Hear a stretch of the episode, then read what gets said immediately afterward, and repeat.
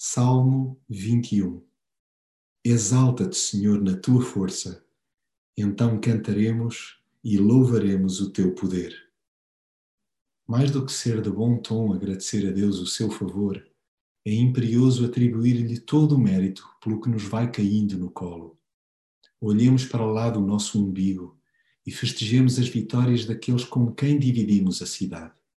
Sobretudo quando a base de contentamento dessas pessoas assenta não em bens, mas nas forças que Deus lhes renova ciclicamente. O segredo da felicidade passa por dar conta a cada simples dia que Deus já nos concedeu tudo o que a nossa alma precisa: vida longa, duradoura, eterna. A sua companhia deve bastar-nos. Ele não só nos ajuda e protege, como nos reveste de honra e dignidade contemos as bênçãos sem fim com que nos mima e sejamos agradecidos. Caminhemos em consciência diante dele e veremos que nos enche de alegria.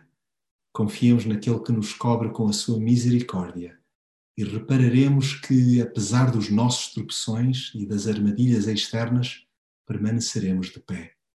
Mostra, Senhor, a grandeza do teu poder e nós celebraremos com cânticos as tuas vitórias.